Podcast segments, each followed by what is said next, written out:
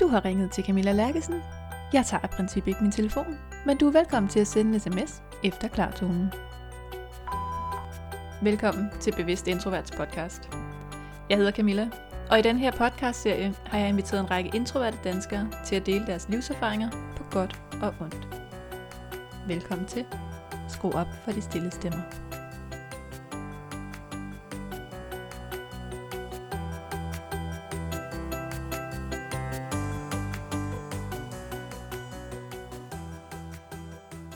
Velkommen til podcasten, Jane Færber. Tak for det. Tak fordi jeg måtte være med. Tak fordi du havde lyst til at være med. Det vil jeg rigtig gerne. Som jeg lige sagde til dig før, så var det jo faktisk på grund af vores interview for fire år siden, at Ja. der overhovedet findes en podcast. Ja, det var lidt vildt. Ja, det er lidt vildt. Ja. Det var i 17, så det er fire år siden. Ja, mange ting er sket siden. Jamen, det tænkte jeg. Ja. Så det er jo nok ikke så dumt at tage et, øh, et afsnit med dig også. Nej. Selvom nogen, mange garanteret har læst den artikel, der ligger fra den gang. Ja. Men til dem, der ikke kender dig, så kan det være, at du lige skal have lov at præsentere Ah, ja. dig selv. Jeg hedder Jane Færber. Jeg er 44 år efterhånden.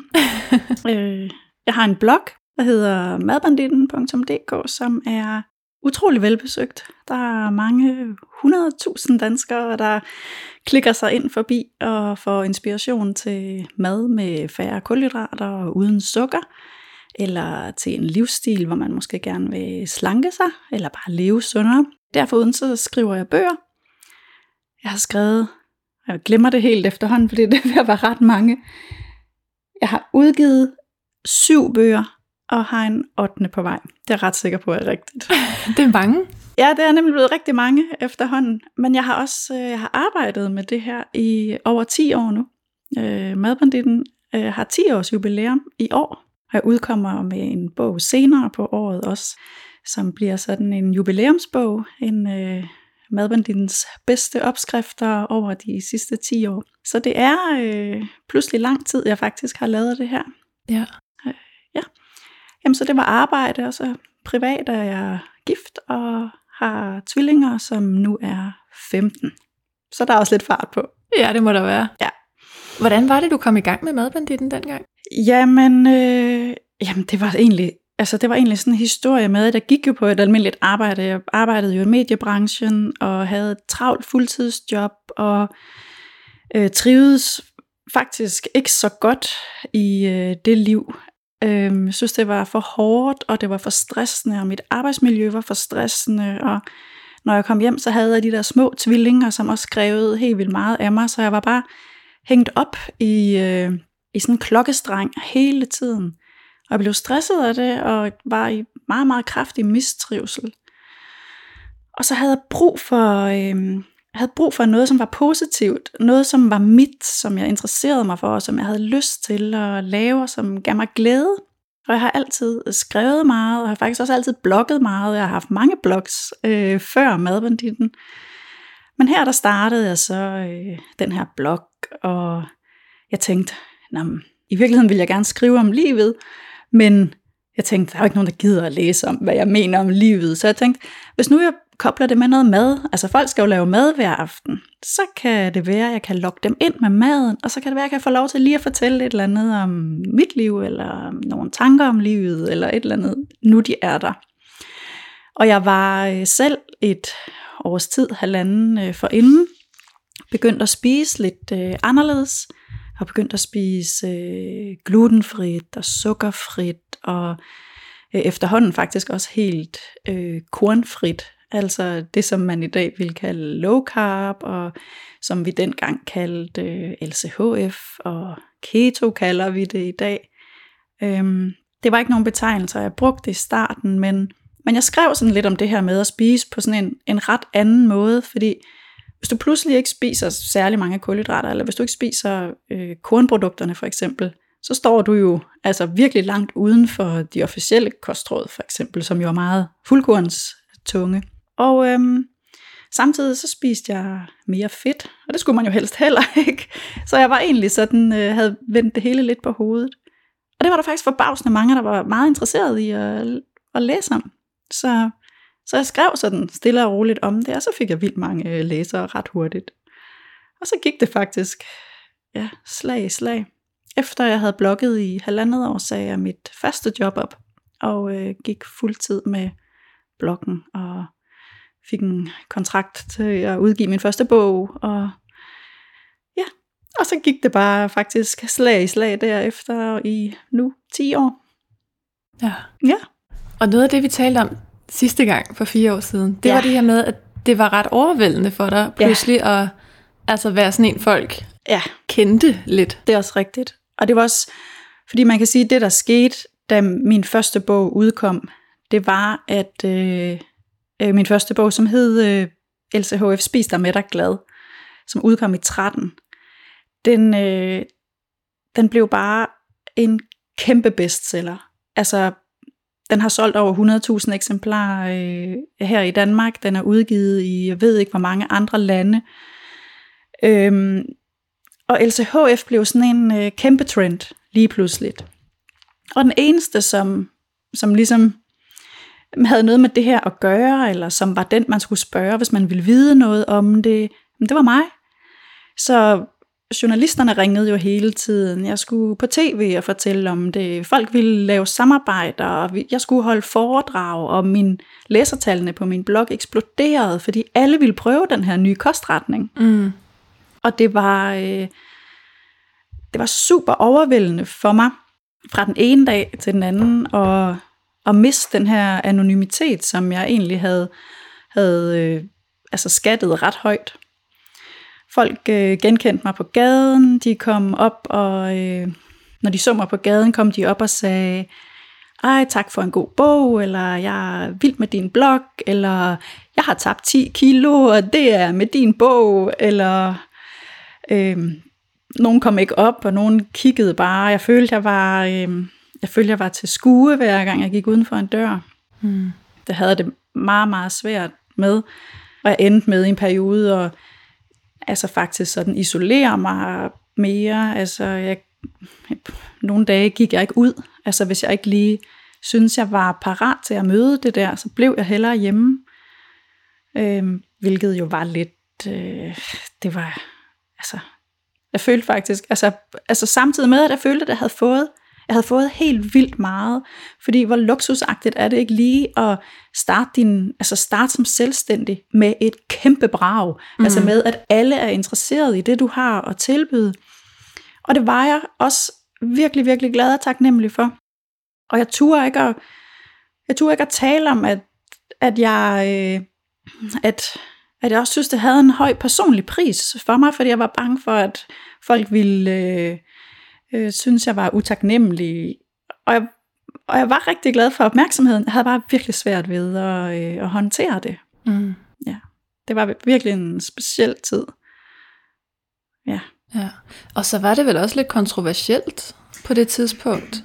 Ja, det var det også. Og det var jeg... Øh, altså, det, var nogle, det havde jeg mange bekymringer om inden. Altså, jeg var bange for, at, øh, at folk skulle blive vrede over, at jeg talte om, at man ikke skulle spise fuldkorn, eller at man skulle spise øh, mere fedt. Og Men jeg oplevede, at, øh, at den vrede, som jeg forestillede mig, at, at øh, folk ville komme med, den udeblev. Altså, eller den udeblev ikke, men den fyldte så lidt, så lidt.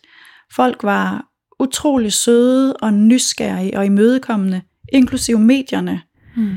Der er en, øh, altså i hvert fald der i de første år, i de senere år, er der sket meget på mediefronten, øh, synes jeg. Og der er, øh, nu handler det langt mere om, at, at ting skal vinkles, så, altså næsten så ekstremt som muligt.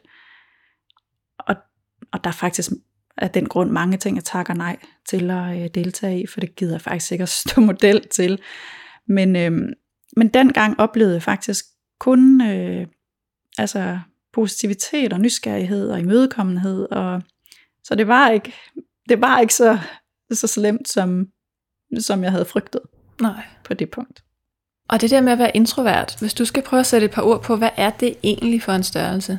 Jamen for mig handler det om den måde, jeg henter energi på. Altså det handler om energi. Og øhm, for mig er det sådan, at hvis jeg er sammen med mange mennesker, så, hvilket jeg godt kan lide, men det, det trætter mig.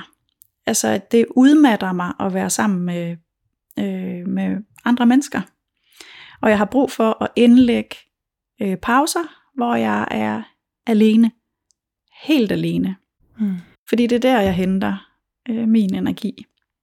Jeg tror, som vi også talte om sidst, jeg er ikke øh, genert. Jeg er heller ikke øh, nødvendigvis øh, indadvendt eller menneskesky, eller jeg kan godt, øh, jeg er heller ikke asocial. Altså jeg kan, jeg kan sagtens øh, begå mig blandt andre mennesker. Jeg har øh, rimelig gode sociale kompetencer. Det trætter mig bare. Mm. Altså det udmatter mig at, at være sammen med mennesker. Så jeg har brug for at have perioder alene til at lade op. Og det er også derfor, jeg har skabt mig det arbejdsliv, som jeg har nu. Jeg arbejder jo alene hver dag. Altså, så tidligere, da jeg gik på almindeligt arbejde, der tog mit arbejde energi fra mig. Altså, så når jeg kom hjem, så var jeg, jeg var så flad. Altså, jeg tænkte, okay, det er vildt nok, at folk kan holde til at gå på arbejde på den her måde. Jeg kom hjem, og så skulle jeg tage mig af de der to små tvillinger dengang. Og jeg var så udmattet. Jeg var udmattet helt ind til knoglerne. Jeg følte ikke, at jeg havde noget som helst at give af længere, når jeg kom hjem fra arbejde. Hvor i dag, hvor jeg sidder hjemme alene og arbejder, jamen så har jeg jo slet ikke den grad af udmattelse efter en arbejdsdag, fordi at jeg har kunne hente energi samtidig med, at jeg passer mit arbejde. Og det har gjort en kolonorm forskel for vores, øh, altså for vores familieliv, at jeg har fået indrettet mit arbejdsliv øh, efter det. Ja. Kan du huske, hvad det var på arbejdet? Altså var det, sådan, var det et storrumskontor, eller møder? Eller? Jeg ved, nej, det ved jeg faktisk ikke. Fordi det var, øh, altså det var simpelthen formen. Ja. Øhm, og jeg tror, at, jeg tror egentlig ikke, nej, jeg ved ikke, om det havde gjort en forskel. Vi sad i storrumskontor. Jeg tror simpelthen bare, det var, det var det, at jeg skulle forholde mig til mennesker hele dagen. Mm. Øh, og jeg kunne godt lide de mennesker, jeg var sammen med. Mine kolleger var mega søde, og det var en spændende arbejdsplads, og det var bare, øh, det var arbejdsformen, som var, var virkelig hård for mig. Ja. Ja. Ja, det kan jeg godt genkende, det der. Ja, Og også på en eller anden måde det at være underlagt, lyder så grimt, underlagt andres agendaer, Ja. og på en eller anden måde ikke have ja, styring. ja. Men det tror jeg, jeg har, altså frihed er min ypperste værdi. Mm. Og, øhm, men jeg er ikke sikker på, at, den nødvend, at det nødvendigvis har noget med det at være introvert at gøre. Det, jeg tror lige så meget, at det bare kan være et, øh, et træk ved siden af. Mm. Men jeg kan mærke det, altså energimæssigt også øh, nu her, at øh, altså et år som det år, vi lige har været igennem, Ja. har trukket enorme veksler på mig. I starten, da pandemien ramte, så talte vi så meget om, øj, hvor er det synd for de, intro, eller for de ekstroverte, uh, alle de ting, som øh, de gerne vil, som, som de pludselig ikke kan. Men ingen talte om os introverte, som pludselig fik invaderet vores space.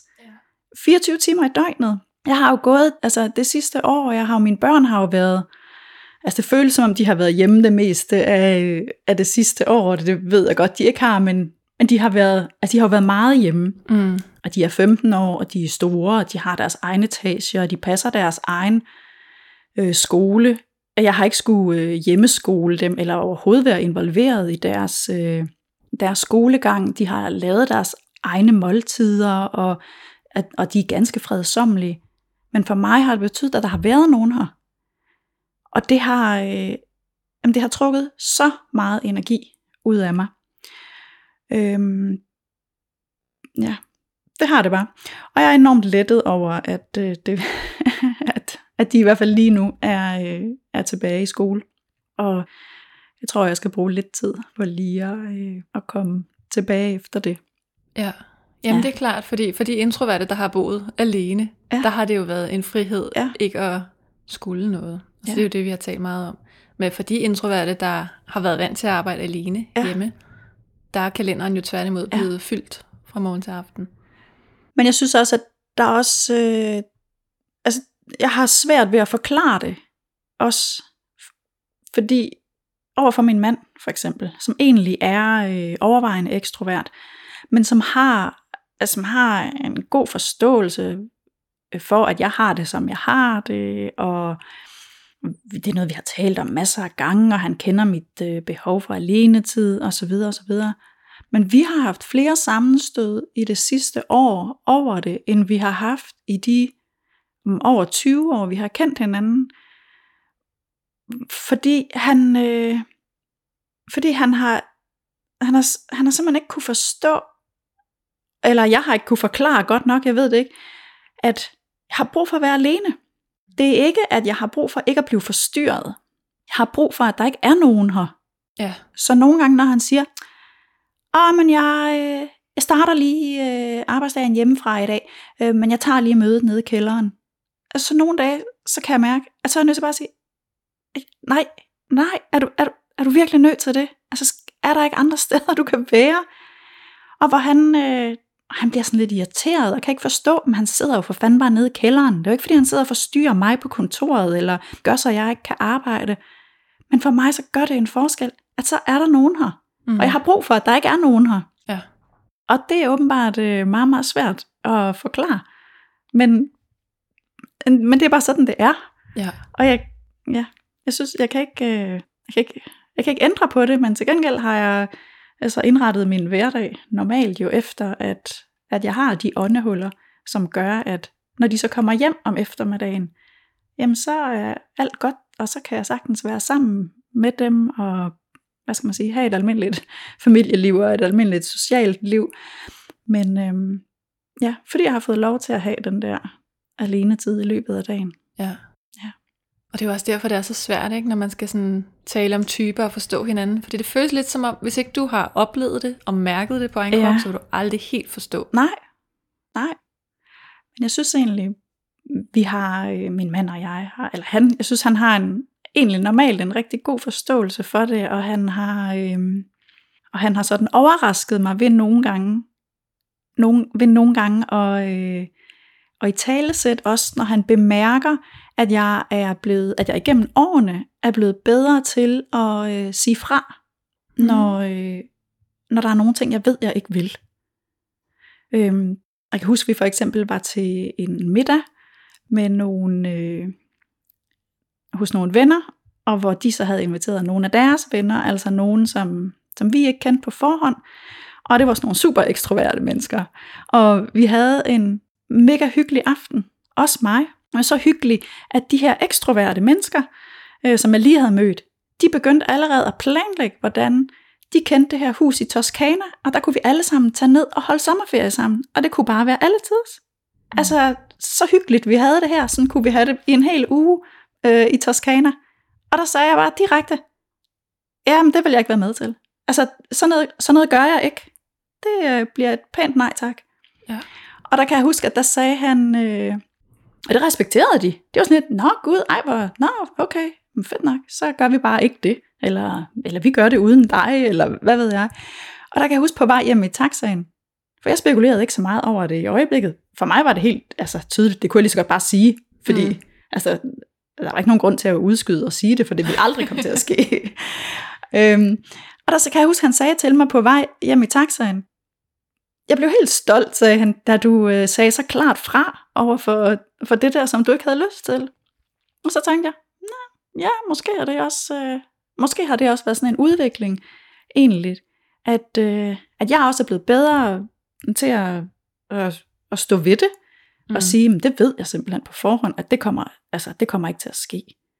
Og der er ikke nogen grund til, at jeg sidder her og lader som om, at det kommer til at ske, og så finder på en eller anden lam undskyldning senere for, hvorfor det ikke skal ske. Jeg kan lige så godt bare sige, det lyder da fint, men det bliver uden mig.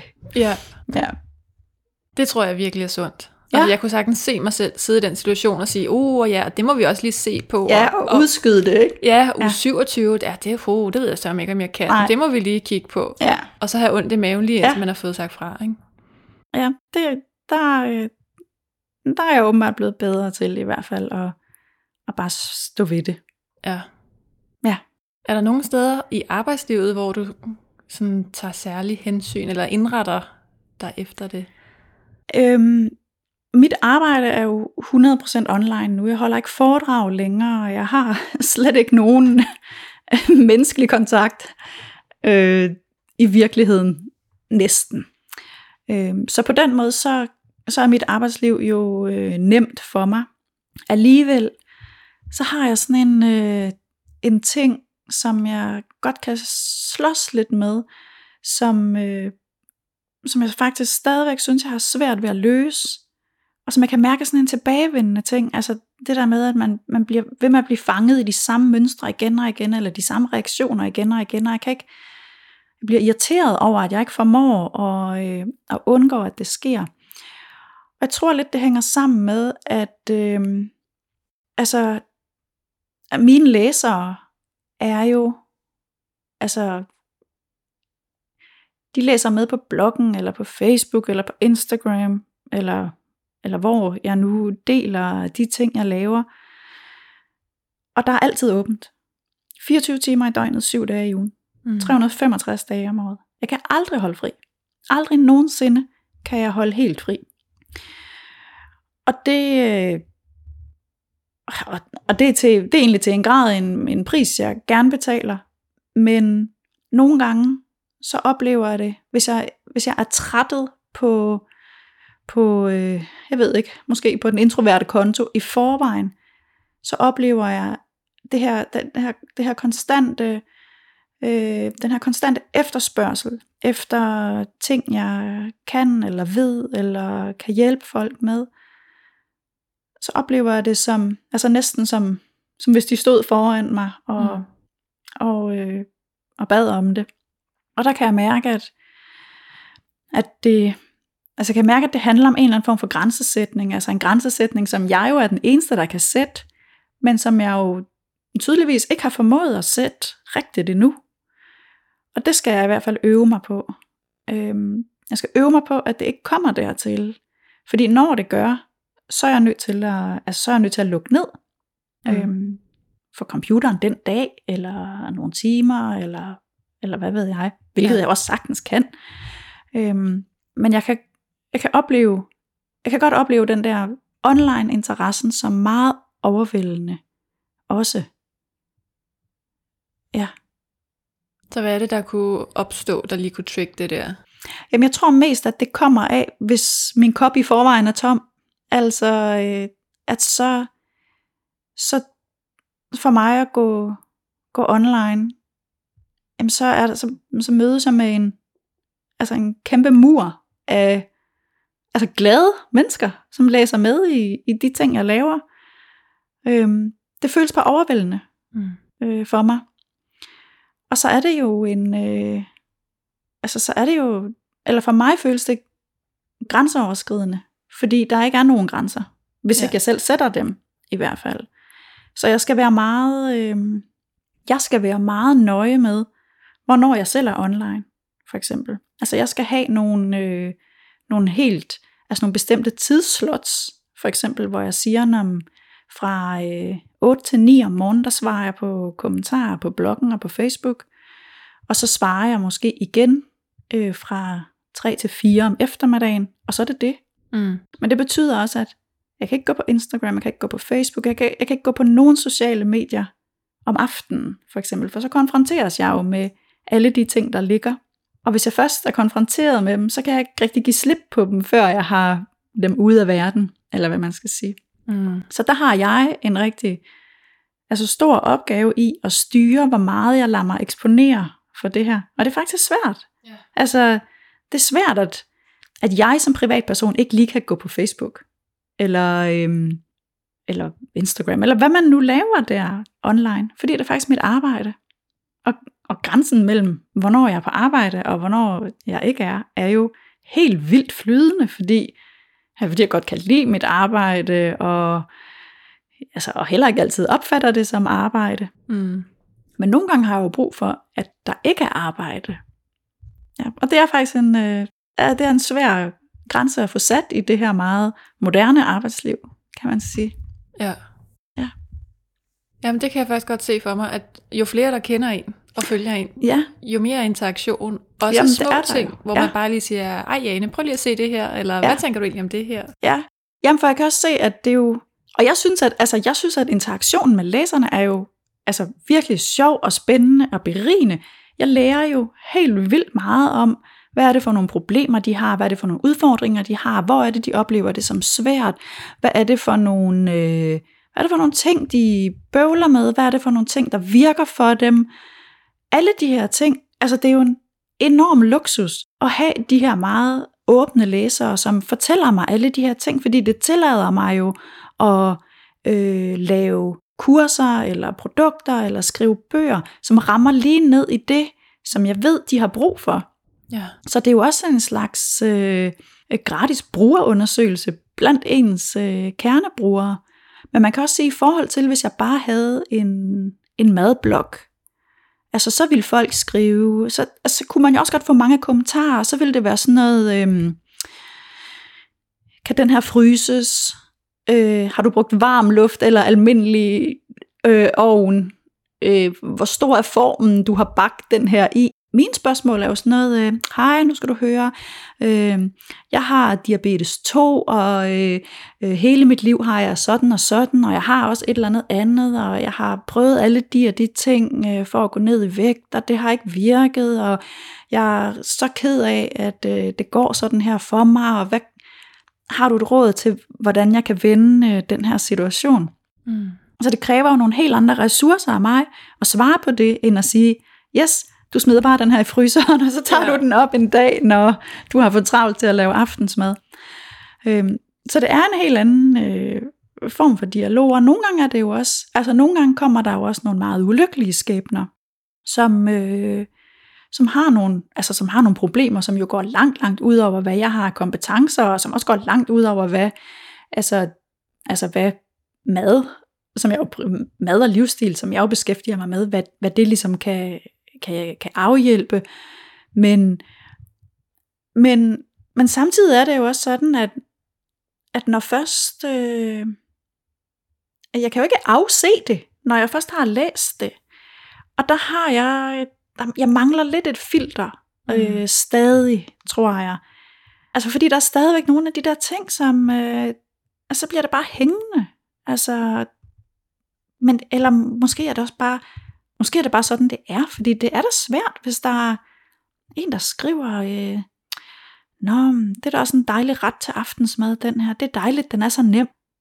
For jeg har lige mistet min mand helt uventet øh, et eller andet. Så går jeg jo resten af dagen og tænker, gud, må det være frygteligt. Mm. Altså, tænker, har jeg levet af tosomhed, og så er ens mand er pludselig væk, og tænk, tænk hvis det var min mand. Og, altså, så der kan jeg mærke, der, øh, altså der får, altså der får jeg nogle gange, der får jeg nogle informationer ind, som jeg ikke formår at, øh, at stoppe ved døren, mm. eller hvad man skal sige. Og, og det synes jeg, det kan være, øh, det kan godt være lidt, kan være lidt hårdt. Ja. Ja. Er du sensitiv også? Ja, det er jeg måske også. Ja. ja. Jeg synes, altså der er lidt, øh, lidt mudrede grænser Ja. mellem øh, de to også, men, men jeg, jeg, jeg tigger nogle af boksene også over i sensitivitets øh, Ja. kategorien. Ja.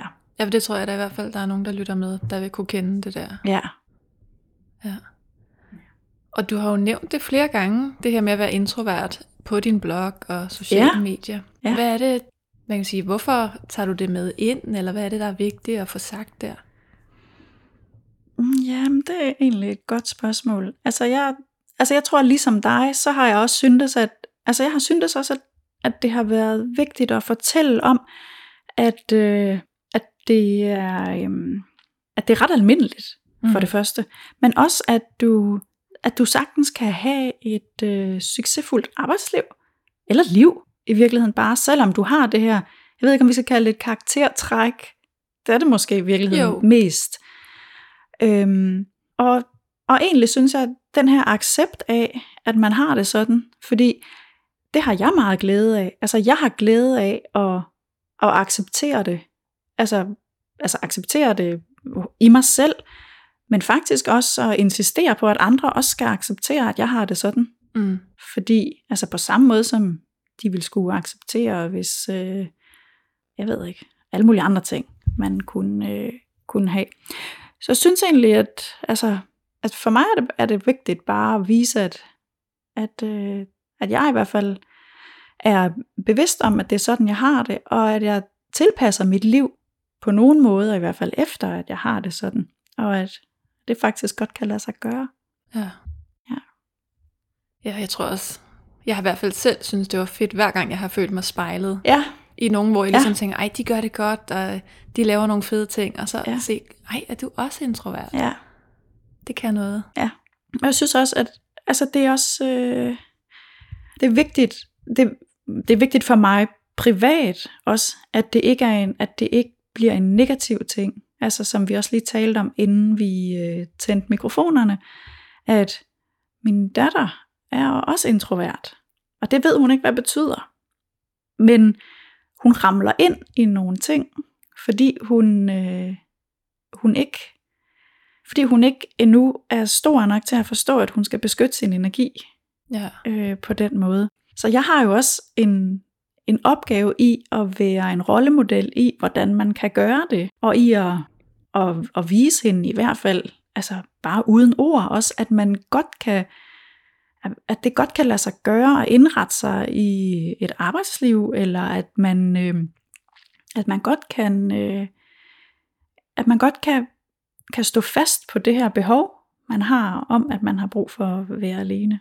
Altså det tænker jeg meget på, at jeg har, øh, at jeg gerne vil have, at hun ser. For hun er ikke, hun er ikke helt stor nok til, at vi tager snakken om det, og hun er slet ikke stor nok til, at vi, at, hun, at, altså, at tage en konsekvens mm. af det, eller hvad man skal sige. Hun er 15 år, og altså, venner er livet, og, ja. øh, og det er jo øh, på mange måder et, øh, altså en periode i, i ens liv, som jo faktisk er, er lidt tumult, hvis man er introvert. Øhm, så, så ja, så det har jeg meget med mig, også herhjemme. ja. Ja. Kan du selv huske, hvordan du var, da du var 15? Altså, øh, ja, det kan jeg godt. Øhm, og jeg spekulerer lidt på, hvor fandt jeg, altså hvor fandt jeg de åndehuller henne? Fordi, altså fordi jeg var, venner var også livet. Mm. Altså veninder var livet. Altså vi var jo sammen hele tiden, og vi sov sammen, og vi var hele tiden sammen. Og det eneste, det eneste jeg sådan egentlig kan, kan huske, at jeg havde med mig øh, altid, det var, at jeg har altid, jeg har altid læst meget, og jeg har altid skrevet meget. Og jeg tror, at, øh, jeg tror, at, at de to ting egentlig har været øh, altså mit åndehul, eller hvad man skal sige. Men jeg tror sgu ærligt talt ikke, det var noget, jeg gjorde meget af, da jeg gik i gymnasiet, for eksempel. Mm. Altså, det ved jeg faktisk ikke helt, hvordan jeg kom igennem. Men øhm, det gjorde jeg altså. Jeg husker det også som en god tid, selvom ja. Der kan ikke have været meget tid til alene tid eller fordybelse eller noget i den periode. Men, men ellers så tror jeg sådan over en, en lidt bredere kamp, så tror jeg, at, at de der, hvad skal man sige, de der lidt mere øh, acceptable interesser, som at læse, læse og skrive for eksempel, at det, øh, at det har været, det har været der, jeg har hentet mine, mine, øh, mine små energihuller. Ja, Ja. ja. Ja, det gør jeg også. Men jeg havde det præcis på samme måde, når jeg ser tilbage nu også, på da jeg var 15-16, og vi gik til fester hele ja, tiden, hele tiden. og dansede hele natten Ja. med vildt fremmede mennesker, Ja. og det var lige meget, hvor man skulle til fest. Det var bare Ja. sådan, om vi tager hjem til Maja, Nå, Ja. hvem er Maja? Det ved jeg ikke, det er Nej. en eller anden vens ven. Ja. Og så dejsede man om på sofaen der, Ja. og sov og kom hjem næste morgen. Jeg forstår ikke, at jeg ikke var mere udmattet, end jeg var. Nej. Nej, det gør jeg heller ikke. Men jeg synes også, at når, jeg- hvis, jeg, hvis jeg tænker tilbage, så kan jeg godt huske, at jeg også, altså at, at jeg følte, at der var en, øh, ej, og det ved jeg faktisk heller ikke engang helt, om det, øh, om det er beslægtet. Men jeg har egentlig altid forbundet, eller jeg har altid, altid haft det bedre i små grupper end i store grupper. Mm. Altså, jeg er ikke, øh, jeg er ikke det naturlige midtpunkt i en stor gruppe. Og Jeg er ikke øh, den, der ligesom indtager scenen og, og shiner derfra. Jeg har det rarest i, i små selskaber. Og det ved jeg, det havde jeg også dengang. Og så var der alt det der med at gå på klub og gå på øh, alle de der ting. Det var, nogen, det var noget, vi gjorde, fordi det gjorde vi. Mm. Men det var ikke nødvendigvis der, hvor jeg forbandt, eller hvor jeg havde det allerbedst Nej. eller befandt mig bedst. Men, øhm, men det er jo også en tid, hvor man, altså, hvor man gør, helt vildt mange ting for at for det første at være ligesom de andre, Ja. og for at passe ind. Så hvis man ligesom spejler sig i de andre og siger, nå okay, de øh, farer rundt på den her klub og taler med alle mulige mennesker, jamen, så spejler man jo det og, og prøver at, at få det til at fungere. Altså, jeg kunne aldrig drømme om at gøre det i dag. Nej. Nej. Hvor ligger alle kvaliteterne i at være introvert? Jamen, det har, det ved jeg simpelthen ikke. Jeg har prøvet at, prøvet at, øh, at tænke lidt over det. Jeg ved ikke, hvad tænker du? Er der, hvad er, der, er der nogen? Fordi jeg tænker sådan, nogle af sådan noget med øh, fordybelse og den slags, jeg er ikke sikker på, at det er relateret til at være introvert, fordi man kan vel sagtens altså, være dygtig til at fordybe sig, selvom man henter energi ude hos, ude hos, hos andre mennesker. Øhm, jeg synes, at, at den, altså den bedste kvalitet, jeg synes egentlig, den bedste kvalitet, jeg har ud af det, er, er den, jeg var inde på før med, at, at, jeg, at jeg ved, hvordan det er, og jeg forstår det, og jeg lever med det, hvilket betyder, at jeg forstår min datter, når hun har det sådan. Fordi hvis hun voksede op med to ekstroverte forældre, Mm. så vil så vil der være en forståelse, tror jeg i hvert fald, som hun ikke vil møde, som hun, øh, som hun møder øh, nu. Øh, men ellers ved jeg simpelthen ikke, om der er der nogen, jeg ved ikke, om der er nogen specielle kvaliteter forbundet med det. Altså ligesom vi også talte om sidst, tror jeg, så er det jo, øh, altså det er jo stadigvæk, altså det er jo ikke, det er jo ikke, tit, det er jo ikke nødvendigvis en egenskab, som man er øh, stolt af, eller som, som lovprises i, Det i vores samfund. Er det ikke? Nej. Øhm, ja, hvad tænker du? Jamen jeg tænker, jeg tror, der er noget med det der med fordybelse. Altså ikke sagt, at ekstroverte ikke kan fordybe sig, fordi selvfølgelig kan de det. Ja, Øhm, ligesom introverte kan være spontane og Ja, ja. energiske. Og... ja netop. Men jeg tror, at der er både det her med, at man samler energi Ja. selv, men der er også noget med, at man som ekstrovert i højere grad forstår sig selv i samspil med verden. Har Ja. simpelthen brug for at spille bold op af noget eller nogen, Ja, for at vide, hvor jeg er i det her. ja, Hvor du som introvert som regel kigger indad, ja det og har rigtigt. brug for Ja. at mærke mig. Og faktisk bliver mere forstyrret af, at nogle andre prøver at komme med input Ja. og, øh, og spille bold med dig for at... Altså hvis jeg har et problem, så har jeg brug for at gå hjem og tænke over det. Ja, Så kan jeg sagtens komme hen til dig og sige, okay, nu har jeg tænkt, hvad tænker du om det her? ja, Så kommer du med nogle input, så trækker jeg mig igen og siger, okay, det skal Ja. jeg lige forholde mig til. Hvor jeg har nogle ekstroverte venner, der ringer og siger, må jeg lige vende noget med dig? ja. Og så snakker de i en time, og jeg får ikke et ord indført, og så siger de, nu ved jeg lige præcis, Nå, hvordan. fedt nok. Nå, okay. Men de har simpelthen brug for lige at Ja. få det ud i verden. Jeg tror, en af de ting, som er, er blevet tydeligt for mig i, øh, i de sidste par år, er, at, øh, at jeg er virkelig kreativ. Mm. Øhm, og når jeg siger det til min mor, for eksempel, i dag, så siger hun, "Men selvfølgelig er du det. At du har altid været vildt kreativ. Men jeg har aldrig set mig selv som kreativ. Fordi jeg var ekstremt boglig Mm. mm. i skolen, og jeg har, altså, jeg har læst, og jeg har gået på universitetet, og jeg har været sådan en, øh, en dygtig, pligtopfyldende studerende. Meget øh, fagligt orienteret, akademisk.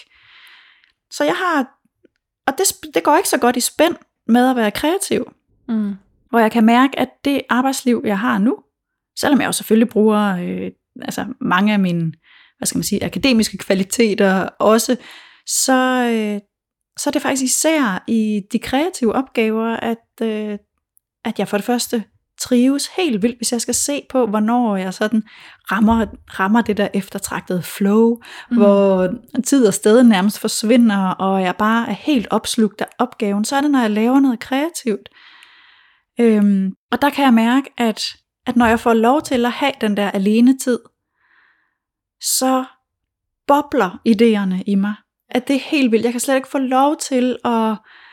Altså, jeg kan slet, jeg kan slet ikke få lov til, at de ikke kommer. Og det, og det er helt vildt fedt. Altså, jeg har altid en liste, så lang, så lang, over, øh, over ting, jeg skal lave, produkter, jeg skal lave, blogindlæg, jeg skal skrive. Øh, fordi det, øh, det kommer bare. Og jeg øh, de sidste par år, lige med undtagelse jo af sidste år, har jeg, øh, har jeg rejst til Paris, hvor jeg har boet, da jeg var ung.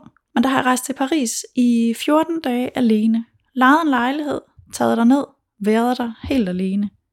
Ikke set nogen mennesker, ikke lavet noget særligt, opholdt mig i den lejlighed, jeg har øh, lejet, spist størstedelen af mine måltider hjemme, gået rundt i byen, bare arbejdet og passet mine ting. Jeg har fået enormt mange idéer på mm. de rejser, og nye øh, perspektiver, og øh, nye idéer til, hvordan jeg kan øh, tilrette mit arbejdsliv bedre, eller ting, der lige pludselig står klart. Nå, men selvfølgelig, ad, det der, jeg har gået og bakset med, selvfølgelig er det sådan der, jeg skal løse det, eller, og det, øh, og det er den der alene tid, som jeg giver mig selv, som, som giver det. Og jeg tror ikke, at jeg ville kunne, jeg tror ikke, jeg ville kunne have den samme sådan kreativitet og idérigdom, hvis jeg øh, havde et arbejdsliv for eksempel, hvor jeg var sammen med andre mennesker i otte timer om dagen. Nej. Det tror jeg simpelthen ikke. Nej, og det tænker jeg er en af de der introverte fordele. Ja, det er det nemlig. Det er det nok. At vi, Ja. er, vi bliver ikke distraheret af at være alene. Nej, Jeg tror, der er, der er nogle meget ekstroverte, der vil blive restløse og distraheret af ja, byen. stillheden. Og, Og, ja, for mig er det dejligt. ja. Ja. Og det tænker jeg faktisk er en lidt overset styrke. Ja, At måske. kunne være alene. Ja. Altså faktisk ikke have det der Ja. behov for, Ja. at vi gør det sammen. Jamen, det er rigtigt. Hvordan kan det være, at du rejste til Paris, da du var ung? Og det var sådan en, øh, det var sådan en efter øh, gymnasie ting, jeg ville gerne ud og rejse, og så ville jeg gerne lære fransk. Og øh, så blev det bare, altså, så mig og en gymnasiekammerat, vi tog bare afsted. Og ja, havde ingen penge og ikke noget job og ikke noget sted at bo. Men tænkte, som man jo gør, når man er 19, eller hvad jeg var, 20 måske, lige knap 20. Tænkte, vi tager bare afsted, det ordner sig nok. Ja. Og det gjorde det jo så. Hvad endte I med at lave? Øh, vi endte med at arbejde på restaurant øh, som tjener. Mm. Vi, øh, øh, vi læste os, altså vi læste os et semester på universitetet dernede. Men det var sådan noget, øh, altså, det var sådan noget turistuniversitet. Okay. Det var på Sorbonne, men altså det var ikke et ægte, det var ikke et ægte semester. Det var sådan en, et kursus for turister. Men det var rart for vores forældre, Mm. at, øh, at, at vi var taget ned for at læse det der semester, og ikke taget ned for at arbejde lidt på må og få. Og så skulle vi være der i de der seks eller otte måneder, tror jeg. Og da de var gået, så rejste min, øh, hende jeg var rejst derned med, hun rejste hjem, og jeg blev der. Og endte med at være der i to år. Nå, wow. Og så tog jeg hjem efter de to år, og, og læste jo så fransk på universitetet, hvilket jo var nærliggende på det tidspunkt. Ja. Ja, jeg blev bare nysgerrig, for det er sådan noget, som jeg nok altid har drømt lidt om, men haft lidt svært ved. Ja. Fordi jeg tænkte, wow, så er du virkelig afhængig af Ja. fremmede mennesker, Ja. hvis du gør det der. Det var også, øh, det var også svært. Altså det var svært. Men set i bagspejlet er det også det bedste, jeg nogensinde har gjort. Altså jeg blev virkelig voksen på Mm. de to år. For det her var jo også, altså det var en anden tid. Jeg boede der fra øh, 97 til 99. Altså det er altså før internet, og det er Mhm. før mobiltelefon. Øhm, så altså, hvis jeg skulle øh, i kontakt med mine forældre, så, øh, så ringede jeg modtageren betaler, eller købte et, øh, et taletidskort, og øh, ringede til dem fra en telefonboks. Jeg skrev breve til mine venner derhjemme. Ja. Øhm, så der var jo ikke de der muligheder for at have kontakt, så man var virkelig alene i verden. Og det var, øh, altså alene på en måde, som det kan du jo ikke i dag. Altså i dag kan du jo ikke rejse noget sted hen, uden at du stadigvæk har alle dine venner og familie med i lommen. Nej. Øhm, så jeg er faktisk rigtig glad for, at jeg fik den oplevelse inden. Øhm, og håber, at mine børn også vil, vil gøre noget lignende. Der sker noget særligt også, når man skal øh, stå på egen ben i så ung en alder i et, et land, hvor de ikke taler ens modersmål, og altså mit gymnasie fransk, det rakte jo ikke særlig langt, da jeg først var dernede, så jeg var jo tvunget til at, at lære sproget rigtig hurtigt, hvis jeg ville begå mig ordentligt. Øhm, ja, det var bare fedt. Og jeg savner, jeg savner at være der, og derfor tager jeg så derned. Mm. Øhm, og det er jo ikke det samme, men for mig er det lige at få sådan en, en smag af det. Fordi jeg kan godt lulle mig selv ind i sådan en tanke om, at jeg har lyst til at bo der. Altså jeg kunne godt tænke mig at bo der igen. Men det kunne jeg jo ikke. Altså, der var alt for meget alarm og alt for mange mennesker. Men, øh, men jeg elsker at være der. Ja. Og, og lige at være der i de der 14 dage, det passer perfekt. Øhm, det passer perfekt, når der er gået sådan 10-11 dage, så begynder jeg at tænke, mm, var, det ikke, øh, var det ikke det? Og så har jeg lige sådan et par dage, hvor jeg sådan tænker, det bliver sgu meget godt at komme hjem nu. Mm. Og så får sætter det også lige tingene lidt i perspektiv, og få lov at rejse væk fra sin familie i, øh, i sådan en periode. Og nogle af de irritationsmomenter, man har herhjemme, altså, de smuldrer jo, når man er dernede. Ja. Altså pludselig er det jo lige meget, at der er nogen, der bare sætter tallerkenen ved siden af opvaskemaskinen, eller smider deres håndklæde på gulvet, eller hvad det er for nogle ting, man går og, og er irriteret over til daglig. Det er jo lige meget i det store billede. Ja. Ja. Jeg har også en ting for Paris. Min faste onkel bor i Montrouge. Jeg elsker at besøge den. Har også taget ned nogle gange ja. om sommeren, da jeg læste på universitetet. Bare for at være i byen. Ja, Og heller ikke for at gå ud og spise, Nej. eller se mennesker, eller møde mennesker, men Ja. bare sidde i Luxembourgparken Ja. med en bog eller en blog. Men det er også det, som faktisk er svært, og øh, det faktisk kan være lidt svært at forklare. Altså også når, når folk siger til mig, Nå, ej, ej, hvis jeg nu lige tager til Paris samtidig, så kan vi mødes. Nej, Nej, det, det kan vi faktisk ikke.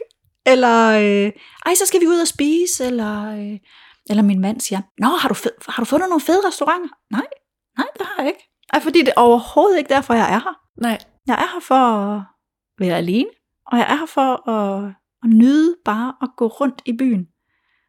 Jeg, jeg, jeg behøver ikke.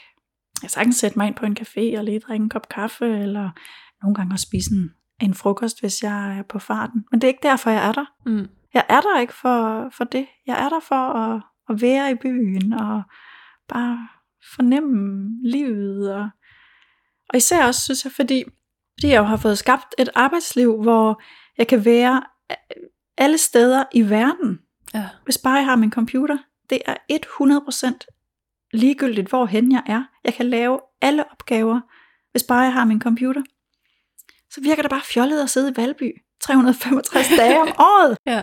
Øhm, og jeg har den der øh, sådan lidt nomadedrøm Ja. om, at ej, så rejser vi ud, og så er vi tre måneder der, og passer skide dårligt med en mand, der har et almindeligt øh, job, han skal møde ind på hver dag, og øh, teenager, der skal passe deres skole, og så er jeg nødt til at gøre det lidt selv.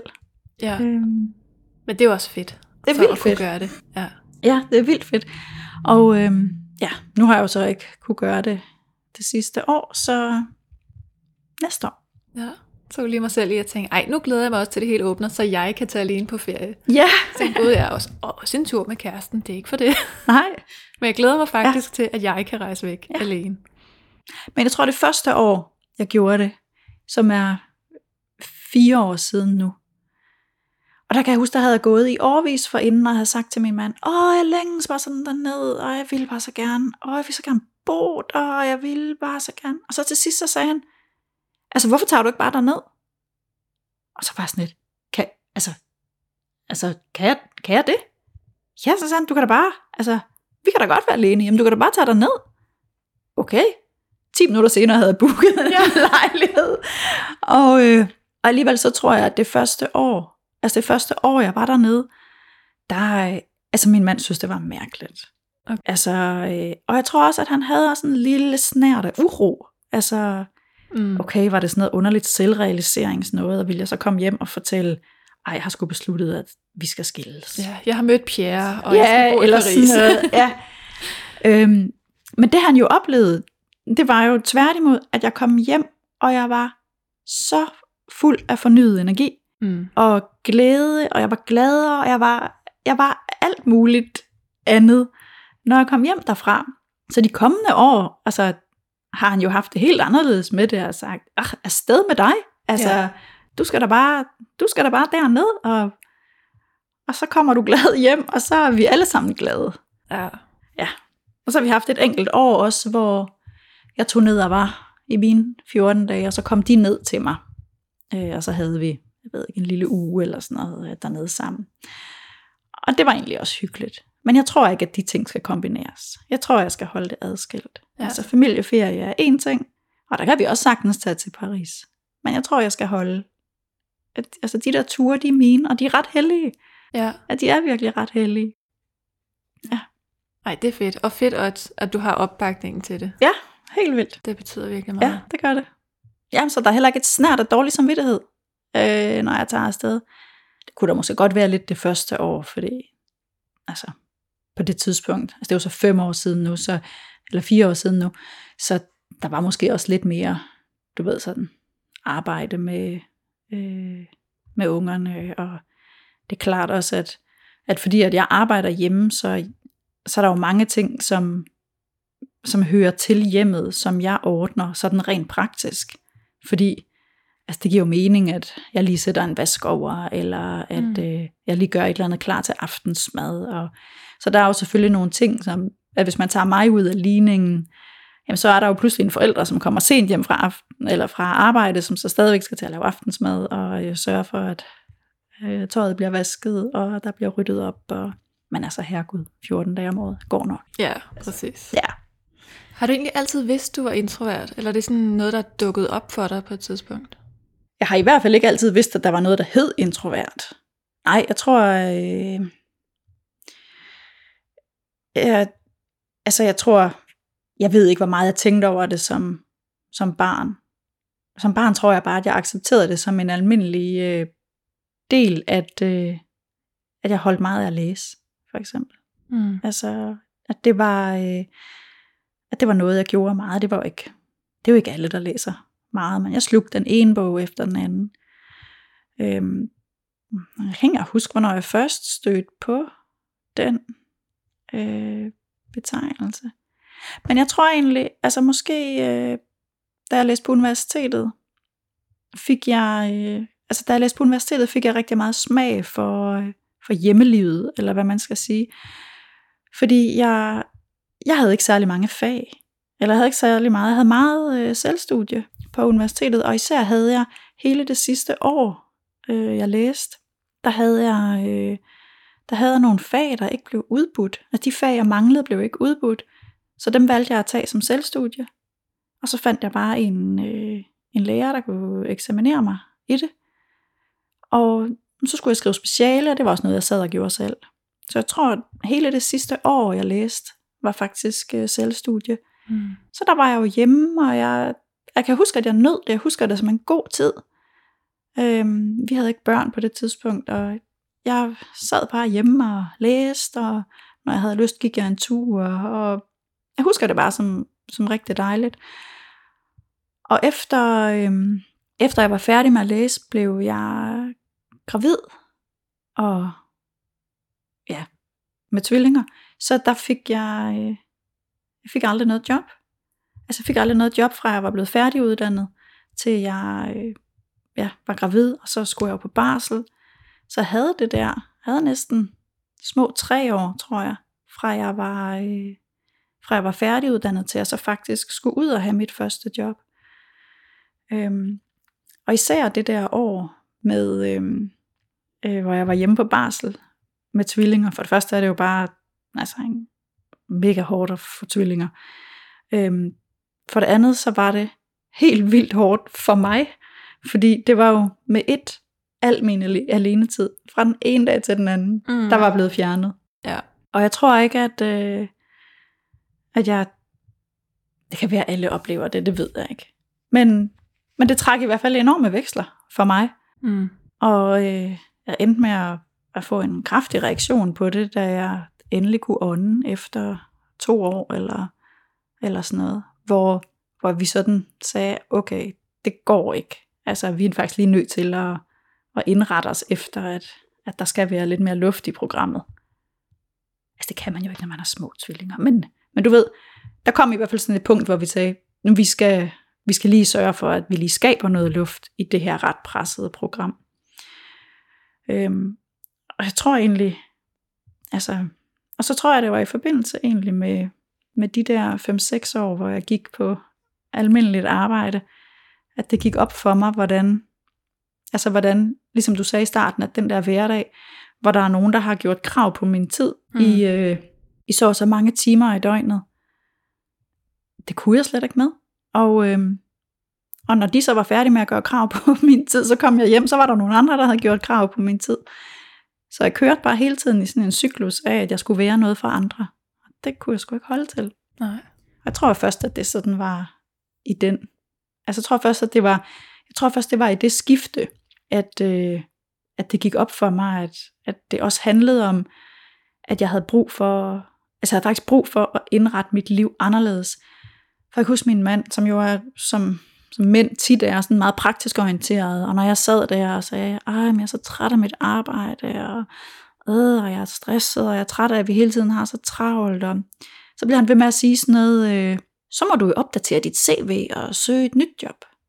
Og jeg kan bare huske, at jeg tænkte, men jeg vil ikke have noget nyt job. Nej. Altså, hvad skal det hjælpe, at jeg så bare rykker over og gør det samme et andet sted? Jeg vil have et andet liv. Ja. Jeg vil ikke have et andet job. Og det kan man jo ikke sige. Altså, man kan jo ikke sige, hey, hvad siger du til, at, øh, at jeg lige stopper med at, at arbejde og stopper med at tjene penge, og så... Øhm, altså, det kunne jeg ikke sige på det tidspunkt i hvert fald. Så kom det så lidt længere ud, hvor jeg sådan var altså, på randen til at være så stresset, at, at det var meget usundt for mig. Og så er det jo en anden sag. Mm. Fordi så var jeg jo nødt til at sige op for at passe på mig selv. Og det kan man jo anderledes åbenbart bedre, end, øh, end man kan gøre det, inden det kommer derud. Hvilket jo også er fjollet. Men, men sådan er det. Mm. Men det var i hvert fald, øh, og hvor han jo var meget øh, urolig, tror jeg, for, hvad skulle der, hvad skulle der ligesom blive af mig? Altså hvis jeg ikke kunne, kunne gå på arbejde på, på de der vilkår, som vi jo går på arbejde i, hvad, altså, hvad skulle det betyde for, altså man kan sige, jeg var jo den, den lavt lønnede af os, men stadigvæk, altså der er jo stadigvæk mm. forskel på, om man er to forældre, der, der trækker en eller anden form for lønning hjem, eller om der kun er én forælder, der tjener penge, og der er jo nogle ting, som bare er mindre sjove, mm. hvis der kun er, øh, er én forælder, der, øh, der bidrager til den del. Og der tror jeg da nok, han tænkte, jeg tror også, han synes, det var et stort ansvar egentlig, at øh, okay, så skulle han altså, altså bære hele forsørgerrollen alene, og hvad nu hvis han blev syg, eller hvad nu hvis han mistede sit job, eller hvor, øhm, hvor jeg tror, at, at det han jo også oplevede efter nogle år, da jeg også pludselig fik gang i min egen forretning, det var, at okay, vildt. Altså, pludselig så har vi både en, altså jeg har både et job, som faktisk betaler min del af, af regningerne og, og, og de ting herhjemme, men samtidig så er jeg glad. Ja. Og jeg øh, er til stede, og jeg kan holde ud og være sammen med dem, når de kommer hjem. Og altså, det var et helt, det var vidderligt et helt andet liv at opleve det der skifte. Ja. Og jeg håber, jeg, jeg håber aldrig nogensinde, at jeg skal arbejde på nogen anden måde igen. Nej. Nej. Det kan jeg godt forstå. Ja. Ja. Hvad kunne vi give videre til dem, der sidder og lytter med, som, jeg ved godt, du ikke er rådgiver, men, ja. øh, men øh, nogle vise ord, eller et godt råd? Eller? Det er også svært, synes jeg, fordi at når jeg tænker på det, som har, har haft størst betydning for mig, det har jo været at tage det her spring fra, øh, altså fra almindelige lønmodtagere ud i at være selvstændig og have min egen forretning. Og jeg har ved Gud aldrig nogensinde ønsket mig at være selvstændig, og jeg har altid tænkt, jeg har altid tænkt også, altså det er alt for usikkert, og jeg kan godt lide sikkerheden, og jeg, jeg vil ikke ud og, og skulle jagte min månedsløn hver måned, eller være usikker på, hvad jeg tjener, om jeg tjener nok penge en eller anden måned, og i øvrigt kan jeg heller ikke noget, som folk vil betale for. Øhm, så det har aldrig ligget til mig, at jeg skulle være selvstændig. Men jeg synes bare, det, jeg synes, det udvikler. Altså det har udviklet mig. Og der er jo åbenbart masser af de ting, jeg kan, som er ydelser, som folk gerne vil betale for. Men det vidste jeg ikke på det tidspunkt. Så jeg tror, hvis jeg skal, øh, hvis jeg skal, hvis jeg skal sige et eller andet videre, så er det måske at, at ture, tro på, at der findes mange måder, man kan tilrettelægge sit arbejdsliv på i dag. Og man kan sige, at jeg har jo været, altså, jeg har jo været heldig i den forstand, at, at jeg startede med at, at lande en bogkontrakt hos øh, øh, et af Danmarks største forlag. Og det er jo, er jo ikke alle for ondt at, at starte deres øh, selvstændige arbejdsliv på den måde. Men, men der er altså der er mange måder, man kan, kan skabe et arbejdsliv på. Og i dag er der mange ydelser, du kan sælge online. Mm. Og det her med at lave kurser og rådgivning og sælge ydelser og sælge hjælp eller lave online produkter eller producere content eller der er mange ting så der er mange ting som man godt kan som man faktisk godt kan tjene penge på.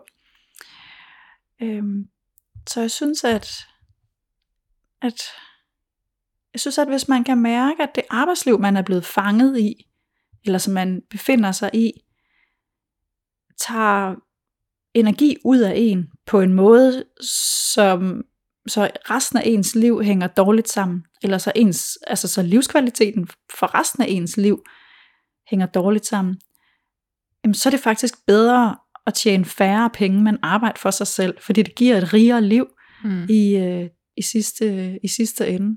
Så kan det være, at man skal gentænke noget andet forbrug, man har, måden man bor på, rejser på, hvad man ellers øh, forbruger, fordi det betaler sig, synes jeg i sidste ende. Ja. Så at være lidt modig på det punkt, det tror jeg vil være, det tror jeg vil være mit budskab. Ja, ja det støtter jeg også op om. Ja. Tak fordi du ville være med Ja, tak fordi, jeg, tak fordi jeg måtte. Det var hyggeligt. Det var rigtig hyggeligt. Ja.